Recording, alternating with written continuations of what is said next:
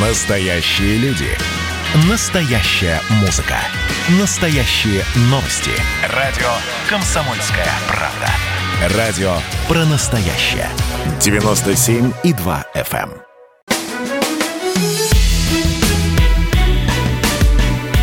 Бофт знает.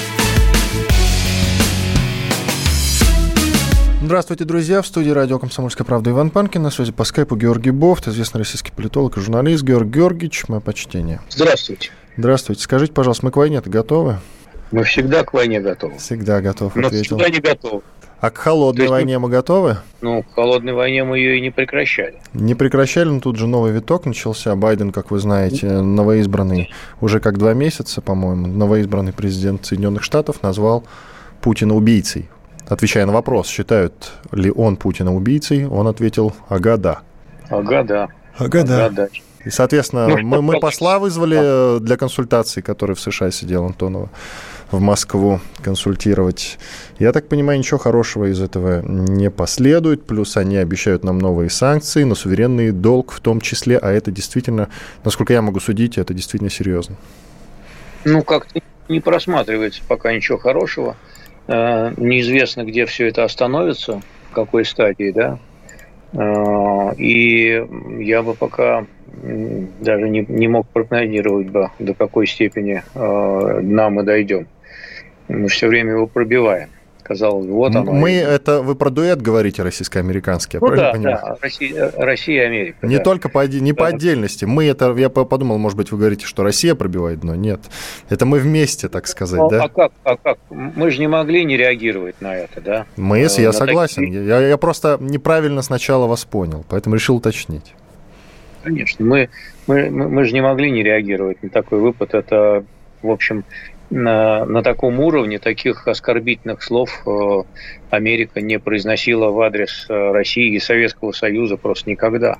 Даже вот э, Черчилль уж на что не любил товарища Сталина и весь Советский Союз, Это тем в, не по- менее... он в позднем варианте, в поздние годы. До этого-то он любил, а потом Ну вот перестал. когда он, когда он произносил свою фултонскую речь, да, про опущение, опускание железного занавеса, то он все равно сказал, что Сталин это его соратник, друг там по войне и так далее. Э, Как э, у нас это забывают, но он там воздал ему определенные почести, э, вы- выказав такое достаточно большое уважение. Уж никто убийцей Сталина не мог позволить себе назвать, э, что бы там ни говорили у него за спиной. Правда, надо сказать, что Байден, вот этот старик, он вообще резок на язык, он плохо фильтрует базар. Я тут э, поднял аналы, э, значит, и обнаружил, что он в ходе предвыборной кампании своей назвал, например, э, лидера Китая Си Цзиньпиня бандитом. Шикарно. И, Шикарно. это, это, кстати, этот, этот термин, кстати, можно перевести и как убийца тоже. Он а что за назвал термин, растолкуйте. Интересно. Так, так, T-H-U-G. T-H-U-G. Слово, которое можно перевести как бандит, грабитель, разбойник, убийца, все что угодно. Смотря в каком контексте ты его произносишь. Ну, он сказал, что Да. в контексте он там говорил, что в Китае концлагеря, что там нет свободы, а, и что он репрессирует людей и так далее. В общем, вот так он его в, в таком контексте назвал. Я э, просмотрел как раз сегодня этот ролик. Так что мы тут не одиноки в оскорблениях от этого бойкого старика. Ну, то есть на политическом уровне глава государства, никакого, в том числе ведущей державы мира, не может себе позволить обращаться к другому политику, даже не ведущей страны мира, тем более э, к главе государства такой страны, как Россия, не может обращаться э, подобным образом и отзываться о нем подобным образом. Это ну, Ну, ни в вообще- какие вообще это, ворота не конечно, лезет. И, и раньше, конечно, такое и принято-то не было. Э, Раньше такое было недопустимо совершенно. Это все-таки политическая риторика на таком уровне, она должна была придерживаться определенных правил. Но в последние годы, может быть, даже десятилетия, политика вообще сильно опростилась. И э, многие политические деятели стали себе вот в таком э, популистском запале позволять себе совершенно хамские выражения, не следя за базаром. И если выразиться культурно, то не следя за своим языком, а за своей лексикой. Это, в общем, стало такой э, довольно расхожей практикой, прямо скажем. Ну а в какой момент это началось? Это началось э, с Трампа, когда он начал не выбирать выражение, потом подхватил э, Жаир э, Болсонару, кажется, да, президент Бразилии, который там и женщин, и женщин оскорблял, и его выбрали, несмотря на такую предвыборную риторику, его за него ну, проголосовали. Мне кажется, мне кажется, что это началось до Трампа и Больсонару. Это началось, когда политика стала превратилась в такой infotainment, когда она стала частью как бы шоу-бизнеса когда э, стала риторика ориентироваться на самые порой э, такие необразованные э, слои населения. И, наверное, вот тогда это все произошло с ней.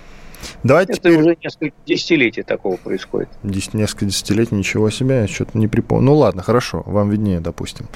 Что касается санкций, вот мы привыкли при слове санкции немножечко улыбаться, потому что не относимся к нему серьезно, хотя на самом деле санкции, они бесследно не проходят. А, сейчас США запрещают экспорт и импорт оружия с России. Ну или, по крайней мере, планируют, во всяком случае, точно. Уже начались ограничения. Чем это грозит? Кризис в а. оборонке ждать? Понимаете, а, в узком смысле как бы звучит так не очень э, страшно, потому что какое там оружие мы экспортируем в США, да? Никакого мы оружия не экспортируем. А они ведь запрещают покупать наше оружие. И на, покупать, допустим, ну, Турции, покупать э, российское оружие, да. Вот, э, той же Индии там грозят пальчиком, Ирану Нет, тоже санкции прилетают за это. Нет, пока до этого все-таки не дошло. До ограничения в экспорте вооружений дело пока не дошло. Они ограничивают свой экспорт к нам. Э, они запрещают нам покупать какие-то технологии, которые могут быть использованы в военных или двойного назначения. И вот это самое двойное назначение на практике, оно может трактоваться довольно широко. Фактически они исходят из того, что они прекращают выдавать э, лицензии да, на продажу нам чего бы то ни было – что теоретически может быть использовано в качестве технологии двойного назначения. Ну вот, скажем, так сказать, э, возьмем, ну что возьмем, медицинское оборудование возьмем. Медицинское оборудование звучит совершенно гуманитарно, невинно и так далее. Однако э, можно сказать, что а вот этому медицинское оборудование может быть использовано в военных лабораториях. И все. И лицензии не дадут. То есть э, раньше они следовали путем таких исключений, а сейчас они говорят, что мы перестанем вообще выдавать лицензии на торговлю вам, э, ну, всего, чего мы, так сказать, заподозрим в каких-то подозрительных значит, вещах. Э, вот это расширительное толкование таких санкций, оно возможно. И, кроме того, надо помнить, что наша оборонная продукция, она во многом зависит от каких-то комплектующих, которые нам по-прежнему не по зубам. Ну, известная история про поводу элементной базы, там всяких значит, чипов и так далее и тому подобное, вот это вот э, сюда тоже относится. Э, в начале марта Минторг США, по-моему, Минторг, объявлял санкции, которые связаны были с отравлением Навального, и вот они вступают в силу сегодня, 18 марта. Э, и, по-моему, это торговые санкции как раз если я ничего не путаю. А, экспортные ограничения, а это, да, экспортные... Это, это, это и есть, которые мы с вами только что обсуждали, они и есть. Но это не последние санкции, которые увя- будут увязаны с э, делом Навального. Я думаю, что к концу весны подоспеют другие. А может быть, даже раньше. Вот они тут грозятся на следующей неделе же шандарахнуть чем-то таким. Надо посмотреть, чем же они таким шандарахнут, потому что и с чем это будет увязано. Если с э, вмешательством в выборы, это одно, если с химическим оружием, которое они усмотрели в деле Навального, то это другое. Так что э, тут пока некоторая неопределенность есть. Э, против госдолга могут быть санкции, да. Да, да, вот э, уточните, насколько это серьезно. Тоже анонсировано это. По крайней мере, не анонсировано, ходит разговор смотрите, об этом. Смотрите, госдолг сейчас ОФЗ на минимум 25% принадлежит иностранным резидентам. Могут быть разные варианты. Можно запретить им покупать новые эмиссии УФЗ. Тогда это одна история, она более мягкая. Можно сказать, что, а, а, господа хорошие, а сдайте-ка вы эти УФЗ в течение трех-четырех месяцев, пяти, шести и так далее. Э, в принудительном порядке, иначе мы э, вам, значит, там оторвем бошку. Вот это более жесткая ситуация, тогда их придется выкупать уже э, на приличную сумму, соответственно, российским резидентам за счет Центробанка, наверное, скорее всего, российского. Вот вы сказали шандарахнуть, кстати. Шандарахнуть американцы по нам могут еще и новейшей гиперзвуковой ракетой. По крайней мере, внимание, британская газета написала о том, что американцы разрабатывают э, ракету, которая способна ударить по Москве за 20 минут. Ее испытания должны начаться в США в ближайшие 30 дней. Газета называется Daily Express. Я не знаю, вы читаете такие по утрам, Георгий Георгиевич? Нет, что-то не, не читаю. Не читаете. Ну, значит, в общем-то, уровень доверия к этой газете соответствующий должен быть, если Бов не читает. Но тем не менее, тем не менее. И, как пишет э, это издание, Daily Express, появление подобного оружия может доказывать, что Вашингтон догоняет Москву по гиперзвуковым разработкам. Вы что-нибудь об этом знаете? Догоняет, не догоняет? Стоит ли опасаться? Они уже давно испытывают гиперзвуковые ракеты и пытаются нас догнать. Действительно, я не исключаю, что они нас догонят. И э, когда мы будем вести переговоры о э, заключении нового договора вместо СНВ-3, а через пять лет он продленный, да, то эти ракеты будут включены туда не только с нашей стороны, на что мы готовы были сейчас, но и с их стороны тоже. Но чуть попозже, после перерыва, еще чуть поговорим о том, что к американцам, э, к американским санкциям готовы присоединиться англичане. Там э, идет разговор о том, что иностранные инвесторы, э, иностранным инвесторам могут запретить покупать российские облигации, например. После перерыва продолжим. Панкин и с вами. Публицистка, комсомолка и просто красавица Диана Кади с пристрастием допрашивает главных ньюсмейкеров страны. В конце каждого выпуска спорщики заключают пари на главные темы дня. Что получит победитель? Скоро узнаете. Азарт, инсайды, разговоры шепотов и на повышенных тонах. Все это программа «Пари с Дианой Кади». Слушайте каждый вторник в 6 часов вечера по московскому времени на радио «Комсомольская правда».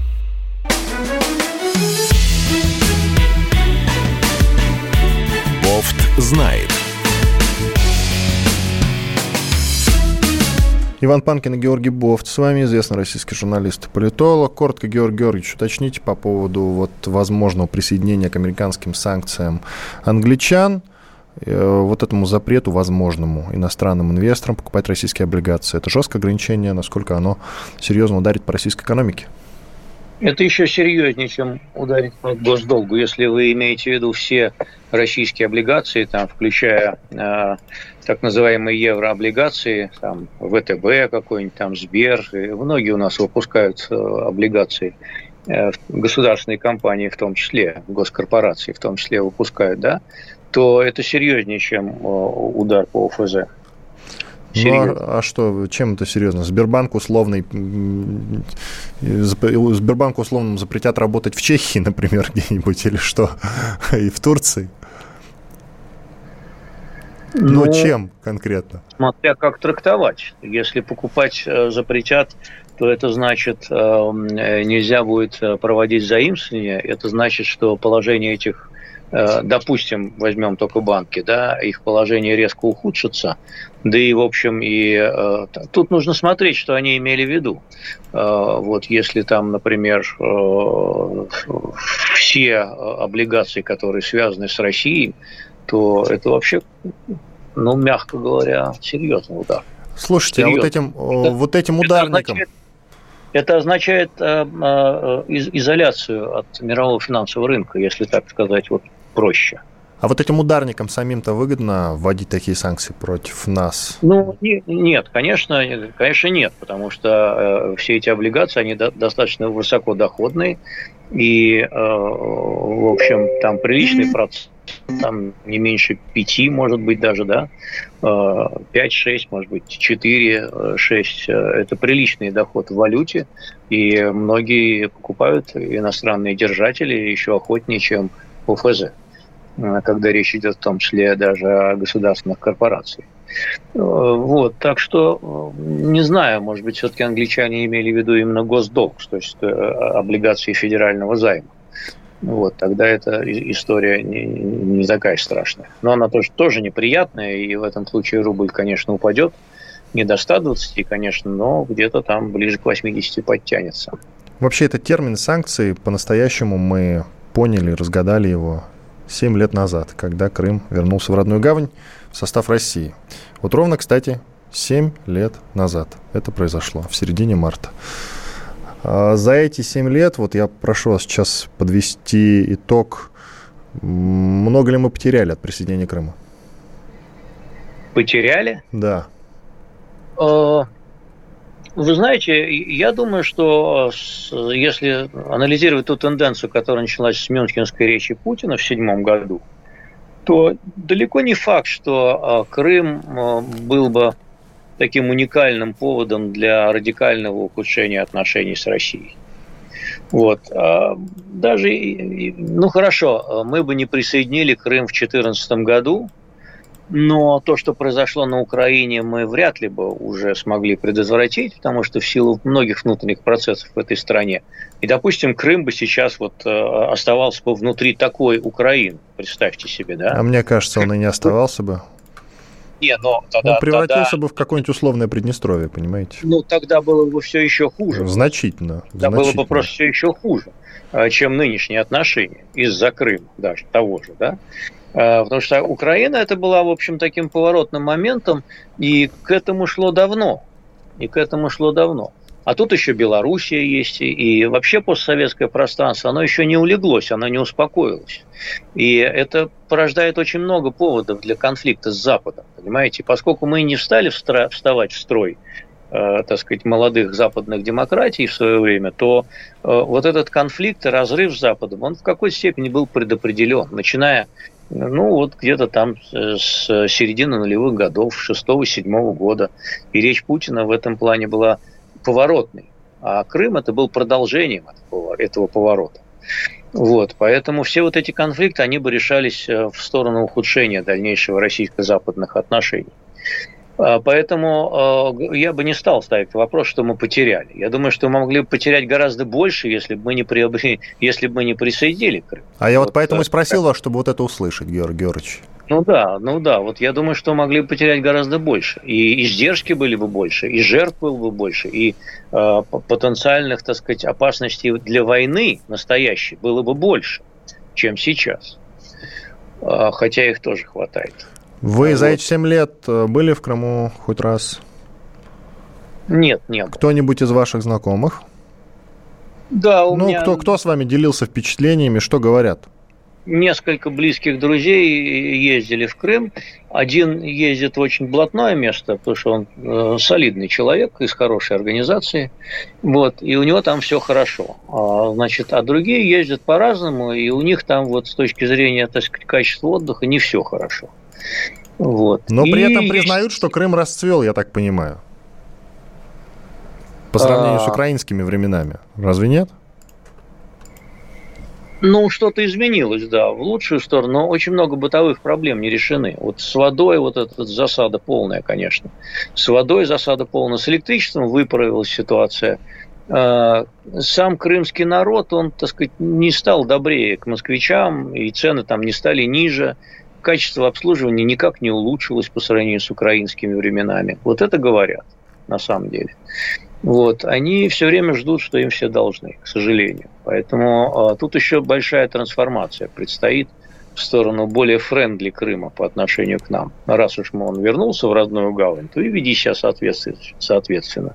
Но они как-то еще не очень прониклись, что это для них родная гавань. Они считают себя некой такой особой особой, э, ну, не цивилизации, конечно, а особой культурой, субкультурой и так сказать, не то, что не совсем Россия, это неправильно сказать бы, да, но они другие, они особые. И там вот особый менталитет, конечно, по отношению э, к соседним даже нашим регионам. А, год чуть больше, наверное, назад Владимир Варсобин, журналист «Комсомольской правды», ездил в Крым как раз э, с целью его изучения, послушать реальные мнения реальных людей в Крыму. Среди прочего, прозвучала в его статье, не прозвучала, была написана такая фраза интересная. Кто-то ему сказал из местных, что Украина ушла, а Россия до конца так и не пришла. Ну вот они, понимаете, ждут, что Россия принесет им все там на тарелочке, да, с голубой каемочкой. Россия не может э, совершить какие-то чудеса. И потом вот э, у меня есть э, знакомые, так сказать, в, в определенных органах, скажем так. Они очень невысокого мнения о крымской э, правящей номенклатуре, которая пришла к власти. Вы Аксенова имеете в виду конкретно или кого? Я не буду называть фамилии, вы же сами умный человек и догадаетесь. Вот, э, я не буду называть их бандитами, да, но, в принципе, ведут они себя э, порой таким, в общем, так сказать, образом, который э, подсказывает такую формулировочку. Ну, как, вот. как а Байден говорят, про Синьцзиньпиня, да, в свое время. Не, ну там концлагерей нет все-таки. Что, нет, но он говорит. же сказал, он же назвал его бандитом, поэтому я но в этом контексте и упомянул. Он говорил в политическом плане, в политическом плане. А я говорю, что а, вот эти деятели, которые там заправляют всем, они, в общем, так сказать, я бы там почистил. Я бы там почистил, конечно, на месте наших московских центральных властей, но, э, видимо, как-то опасаются э, раскачивать крымскую лодку, скажем так. А вообще там нужна большая чистка в плане, э, в плане коррупции.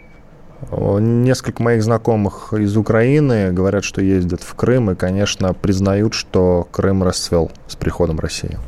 Такие дела. Действительно, серьезно вам говорю. Ну, Люди не ангажированные абсолютно. Аэропорт построили, электричество проблему решили.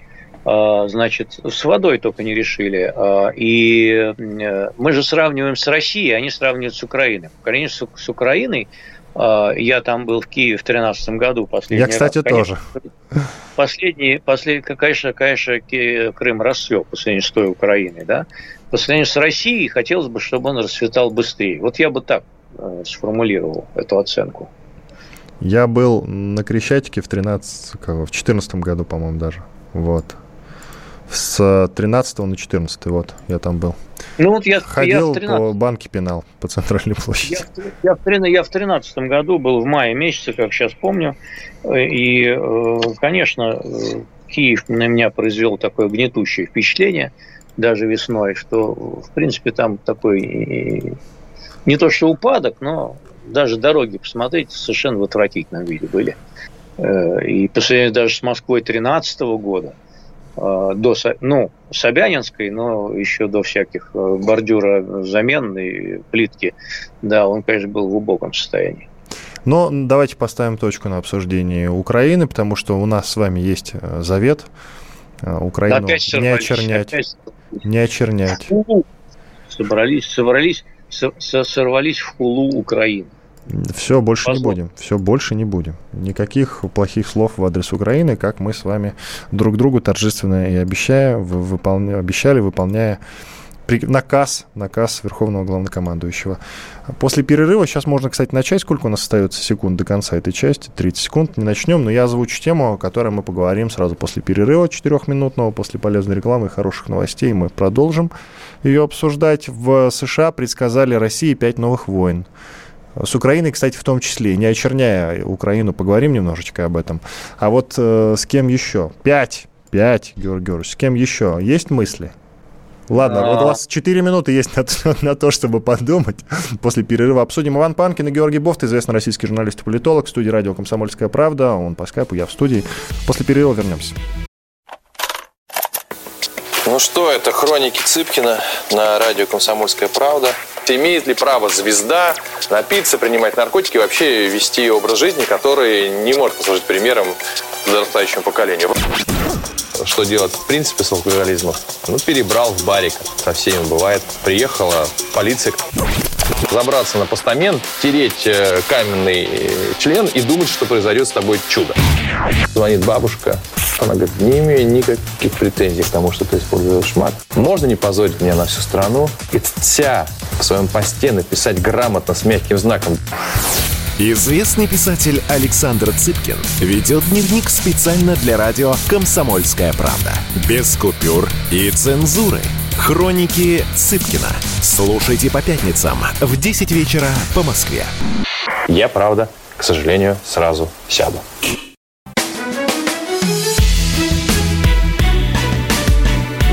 Бофт знает. Иван Панкин и Георгий Бофт, известный российский журналист и политолог, по-прежнему с вами. Георгий Георгиевич, давайте продолжим. Тему, которую мы анонсировали в конце второй части, продолжим обсуждать. А тему, которую мы анонсировали в, конце второй части, звучит так. В США предсказали России пять новых войн. Как вам такой заход? Причем, кто это, кто это анонсировал? Американский журнал «Политика», как пишет «Комсомольская правда», решил раскрыть сразу все потаенные замыслы российского президента Владимира Путина ярким лучом своего аналитического прожектора.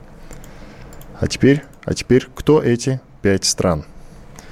У вас есть какие-то мысли на Я не счет? знаю, кого они имели в виду, но Украину, э, наверное, Вот признавайтесь, имели гуглили, а в перерыве? Вот честно скажите. Нет, нет, не гуглил. Зачем? Ну, а что, зачем мне это гуглить? Это же их точка зрения. Я не думаю, что нам, честно не, ну говоря, давай- давайте озвучим.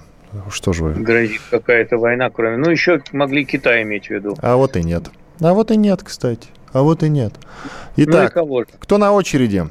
Э, Коль российский президент Владимир Путин, как пишет политика журнал, жаждет для поправки своих дел маленькой победоносной войной. Так, приговор политика. По крайней мере, пять соседних стран являются очевидными кандидатами. Очевидными, Георгий Георгиевич. Не такими уж и очевидными, видите, даже вы сразу не поняли. В трех из них, Грузии, Молдове и на Украине, сохраняются замороженные конфликты, которые могут быть легко разморожены российскими войсками или их доверенными силами внутри этих стран. А что еще за две страны, спросите вы. Вы не поверите, но американский журнал это не смущает, и эти две страны, Беларусь и Казахстан.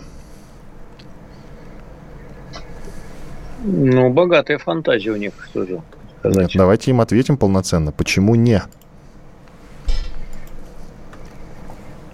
Ну, в принципе, можно себе представить и российско-польскую войну тогда уж, и войну с НАТО, и там с Прибалтикой. Да вообще с кем угодно. Вот это, со И шведами. вообще Шведы нас вообще обожают, я считаю. Вот со И- и шведами. во- И, и вообще при- придумать совершенно любую войну, как нечего делать, подумаешь. Поэтому фантазии тут нет никакого предела. Не знаю, что они имели в виду и зачем. Казахстан, ну что, Казахстан, они предполагают, что вот мы начнем присоединять земли, которые северного Казахстана, которые населены отчасти русским населением. Но это такой расхожий термин, э, расхожий миф э, на самом деле. Это как вот э, также приписывают Путину, значит, он хочет танками пойти на Прибалтику и захватить ее заново опять. Вот, так что война с Грузией, ну, что ж, уже была война с Грузией, не знаю. Это не будет война с Грузией. Которую же. грузины начали, кстати, это совершенно Э, очевидно. Это не, будет, это не будет война с Грузией, потому что э, вряд ли начнется второй раз именно таким же образом. Это будет, если это будет, то это будет война с Грузией, за которой будет стоять за спиной какие-то гораздо более сильные э, игроки. И предполагаем, что из стран НАТО, да, так же как с Украиной. Поэтому говорить, что это война с Грузией, ну, что нам надо от Грузии? А нам от Грузии уже ничего не надо.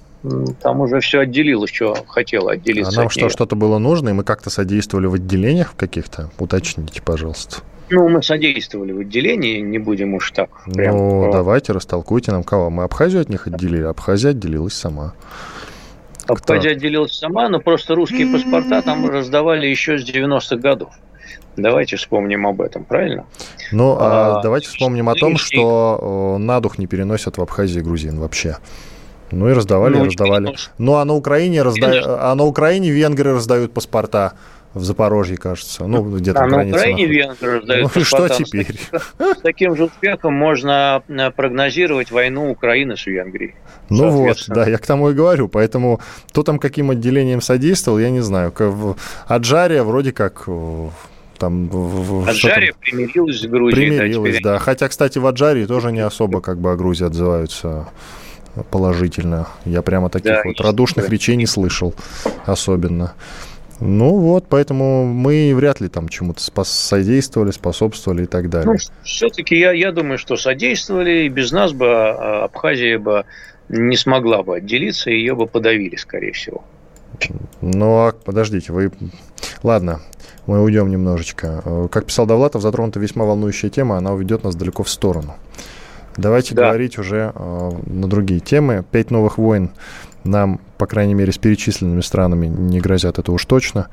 Да и ни с какими, в общем-то, странами в речи о войне быть не может, как мне кажется. Ни с Прибалтикой, ни со Швецией, хотя в Швеции методички э, специальные выпускают. Не методички те самые, о которых часто употребляют, часто говорят в контексте Джина Шарпа, прямо серьезно выпускали методички, которые раздавали на улице людям, что делать в случае вторжения России. Было такое пару лет назад. Вот. И что же? И, ну, мы не вторглись, они методички вовремя написали. Все. Они изучили... Мы, мы, мы изучили, что шведы готовы к нашему вторжению, и все, решили не вторгаться в их Понятно. личную а жизнь. А что они собирались делать все-таки? Я не знаю, не читал. Мне методичку не присылали. Я же не швед в самом деле. Знаете, как пойти по шведскому пути? Знаете этот анекдот, да? Для этого у нас недостаточно шведов. так же и тот. Да-да-да. Вот. Продолжаем разговор. Э, По-хамски ведет себя YouTube. Слышали, наверное, об этом, да? Во-первых, видеохостинг... Ну, он, просто, он просто выставился в очередь на то, чтобы его заблокировали. Uh, да, выстроился в очередь, я об этом и хочу поговорить. YouTube заблокировал, во-первых, аккаунт телеканала Вести Крым. Внезапно, внезапно. То вот 7 лет как раз, к семилетию. 7 лет терпел, а тут решил заблокировать. Но это еще, знаете, это ладно, там Крым все-таки, я более-менее понимаю с натяжкой хотя.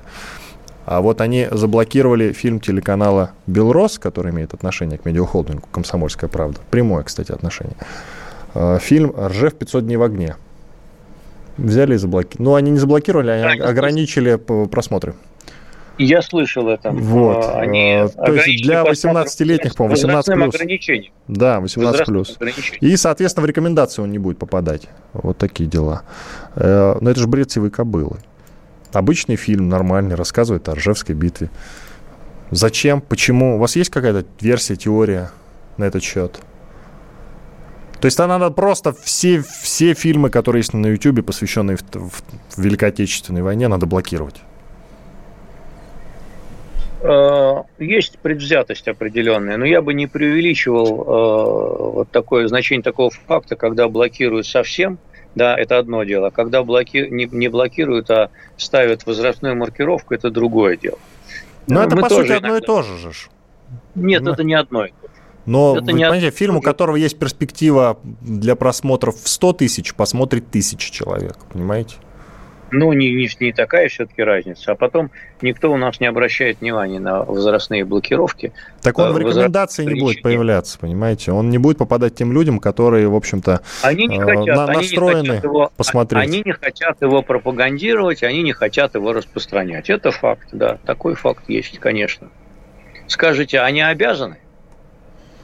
Я думал, что Америка свободная страна, вы знаете. И ну, там ладно. берегут свободу мнений, как бы. Ну ладно. У них своя да. система ценностей, своя идеология, свое понимание о прекрасном. Они действуют в соответствии с этим пониманием о прекрасном, которое не совпадает с нашим. Заблокируют Поэтому... YouTube, как вы считаете, в ближайшее время? Или не заблокируют? Ну, в ближайшее нет, но в ближайшее нет, но в ближайшее время заблокируют Твиттер, я в этом уверен на 90%. А, кстати, почему? А следующий... Во-первых, почему вы так уверены и в связи а с чем? А следующий будет YouTube, да. Почему у меня такое мнение? Да. Потому что Твиттер не пойдет на уступки российским властям а, и не станет удалять э, тот контент, который от него требуется. Вы знаете, удалить. но у Твиттера не все так э, шоколадно, как у Ютьюба, и мне кажется, он как раз прогнется, потому что российский рынок для него ценен. Российский рынок для него не представляет никакой ценности. А, в России 690 э, тысяч активных пользователей Твиттера – Значит, э, это не входит э, даже, по-моему, в тридцатку или пятидесятку стран по даже абсолютному числу, не говоря уже об охвате населения. Если, скажем, э, в арабских странах, включая Саудовскую Аравию, кстати говоря, охват Твиттером составляет до трети населения, то что такое 690 тысяч, это тьфу и растереть, и вообще не заметить. Поэтому никакой ценности Твиттер, российский рынок для Твиттера не представляет. А, и он здесь не собирает никаких денег, которые он бы пожалел. Более того, если он поедет навстречу российским властям, то его в Америке, где у него на минуточку 70 миллионов пользователей, а, его обвинят в том, что он потворствует, значит, злому Путину, а, подавляет э, свободу и демократию, вызовут в Конгресс на слушание и сделают та-та-та. Зачем ему это надо? Он собирает деньги в западном мире, а также в азиатских странах. Там у него очень много пользователей. Вот Америка на первом месте 70 миллионов, Япония на втором 50 миллионов, на третьем Индии 17 миллионов. Вот у нас меньше пользователей э, раз в 6, чем в такой стране, вы не поверите, как Колумбия. Странно, но я слышал, что Твиттер в, то, в, том же, в той же США как раз использует э, большинство людей. Что я имею в виду, когда говорю большинство людей? Они его используют просто как некую социальную сеть, а при этом аудитория у них относительно небольшая, там человек, не знаю, 20. У нас же Твиттер, Твиттер, как правило, у лидеров мнений, у которых много подписчиков, фолловеров, говоря твиттерским языком. Соответственно, когда вы говорите 690 тысяч, вы сказали, да, умножайте... Активных, ну, умна, умна, все-таки, понимаете, умножайте это очень сильно. Но я согласен с вами, рынок в США, наверное, покрупнее, но это все-таки американская соцсеть. Насчет азиатских ну, стран сравнивать вами, не буду. С вами можем поспорить о том, что Твиттер заблокируют через месяц. Вообще, я как бы, вы знаете, я не сомневаюсь в ваших словах, и спорить тут нет смысла, на мой взгляд. Заблокируют и заблокируют. Хотя я против блокировок, если честно, откровенно говоря. Но с ними как разговаривать, я не понимаю. Они зачем-то действительно устроили нам войну. У нас 20 секунд до конца, да, насколько я понимаю? 10 секунд. Иван Панкин и Георгий Бофт, известный российский журналист и политолог. Мы прервемся на пару минут, после этого продолжим. Оставайтесь Спасибо. с нами на радио «Комсомольская правда». Значит, я самый первый вакцинировался, поэтому меня спрашивают. Поехали, напились и давай, значит, все. Нет больше СССР, мы создали Содружество независимых государств. И скорее хозяину, Бушу, старшему президенту США звонить. Назначьте везде русских, и многонациональные регионы были бы довольны. И дайте больше прав регионам и больше прав предприятий. Итоги с Жириновским. Каждую пятницу на радио «Комсомольская правда». Владимир Вольфович клеймит злодеев, с оптимизмом смотрит в будущее и общается со слушателями. 9 часов вечера по московскому времени. Я все могу сделать. Запросто наведу порядок.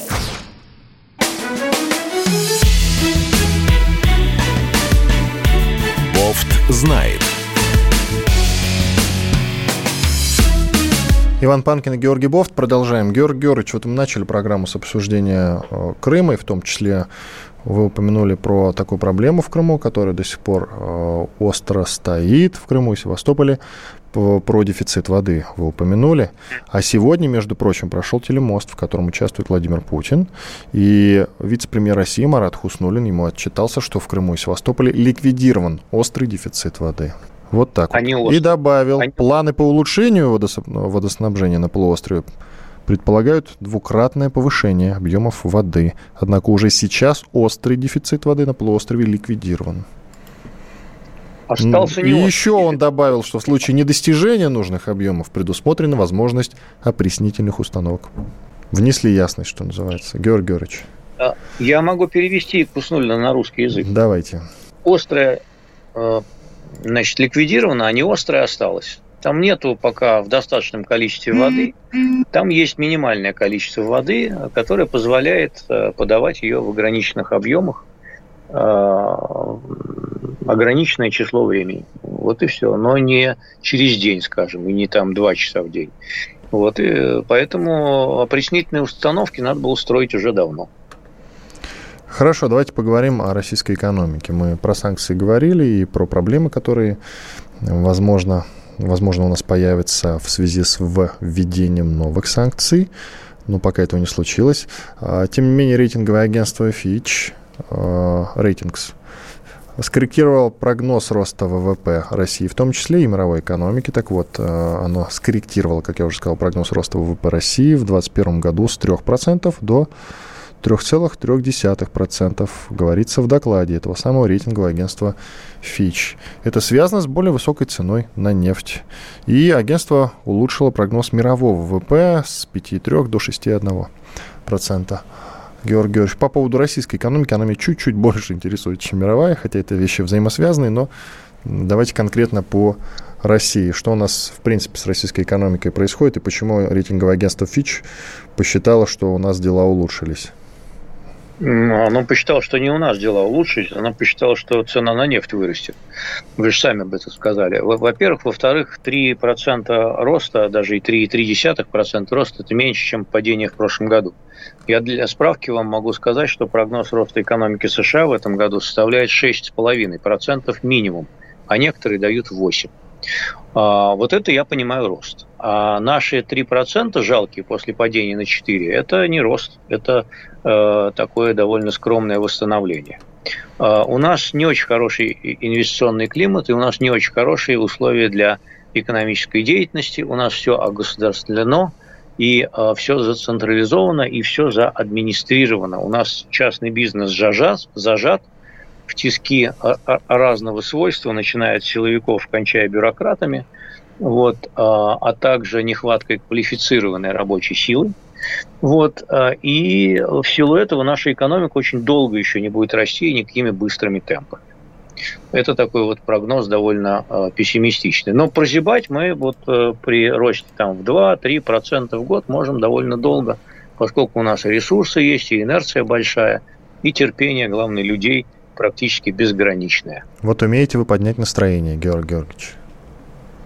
Вы просто Почему? В этом, Я вы в этом поднял. просто мастер. сказал, вы не уловили главное, сколь Так. угодно долго. То есть не будет никакого кризиса, э, значит, не будет там... Так я и сказал, умеете вы улучшить и поднять настроение? Будем скромно, скромно вот так вот существовать э, на нынешнем уровне или чуть хуже, или чуть лучше. А нефть, э, вот более высокая цена сейчас на нефть, чем была до этого. Э, А нефть, как вы считаете, она не упадет? И можно ли говорить о том, что цена вырастет на нефть? Нефть сейчас перегрета считается на мировом рынке. Она перегрета, она может чуть сократиться, чуть упасть. И, в принципе, прогнозы нефти на этот год, они в среднем не превышают 65 долларов за баррель. Наш бренд. э, Вот. Э, И, э, так сказать, 120 уже никогда не будет, скорее всего. А если будет, то лет через 200. Э, Вот такой вот по а нефти почему прогноз. бы нам не пойти и не пособирать долги с других стран? Вот, например, показательная новостюшка. Так мы простили всем все. Вот, блин, Россия в 2021 году безвозмездно, безвозмездно, как говорила сова в известном мультике про Винни-Пуха, передаст Никарагуа 250 автобусов. Шутка ли, Георгий Георгиевич? На эти цели, включая доставку и гарантийное обслуживание, Минпромторгу будет выделено почти, почти полтора миллиарда рублей. Следует Я из знаю, распоряжения нас правительства. интересы. Я не знаю, какие у нас конкретные интересы в Никарагуа, к сожалению. Если бы я знал, то я бы вам А, а сказал. не проще им полтора миллиарда рублей выделить, чтобы, чтоб, я не знаю, зачем им наши автобусы? Ну, а зачем им выделять полтора миллиарда рублей? Эти, в принципе, автобусы будут изготовлены у нас, э, и это будут какие-то рабочие места, кто-то получит зарплату, поэтому э, отчасти это имеет э, и внутренний экономический А вы считаете, смысл. что не списанные автобусы мы им отдадим? Ну, не то, что списанные, старенькие там какие-нибудь, нет? Я не знаю, это вы, вы, вы- этого нигде не сказано, что они списаны. Почему списаны? Да, ну я просто предполагаю, Георгий Георгиевич. А Ну, чё- о чем им некрасиво. автобусы? Нам самим новых автобусов не хватает. Нет, Это ну- некрасиво. А, то некрасиво. есть, а вообще помогать, вот, вот, вот помогать, вот эта сердобольность излишняя, или она не излишняя? В экономике нет понятия помогать. В экономике есть понятие э, либо дарить что-то в обмен на какие-то политические уступки, либо э, делать какой-то экономический бизнес, э, исходя из полученной при- прибыли в будущем. Все, больше ничего нет. А дары это все, знаете, это все в церковь идите. Ну, то есть И у нас с Никарагуа, по-вашему, уже, вы уже даже не намекаете, а утверждаете, что у нас с Никарагуа просто дружба намечается большая и сильная любовь. Я не знаю, у нас, наверное, какие-то интересы в Никарагуа просто, которые прикрываются подарками автобусов. Э, Какие, надо узнать. Я просто не подготовился по поводу Никарагуа, не, не, не знал, что вы это спросите. А вообще прощать долги, прощать долги, это правильно? Коротко, у нас 20 секунд. Я считаю, что только в э, самых э, острых и необходимых случаях, когда за это получаются какие-то большие политические дивиденды, выгоды, э, в обмен что-то надо получить. А просто так прощать, это все безумное. Иван Панкин и Георгий Бофт были здесь, остались довольны. Всего доброго, до свидания. Бофт знает.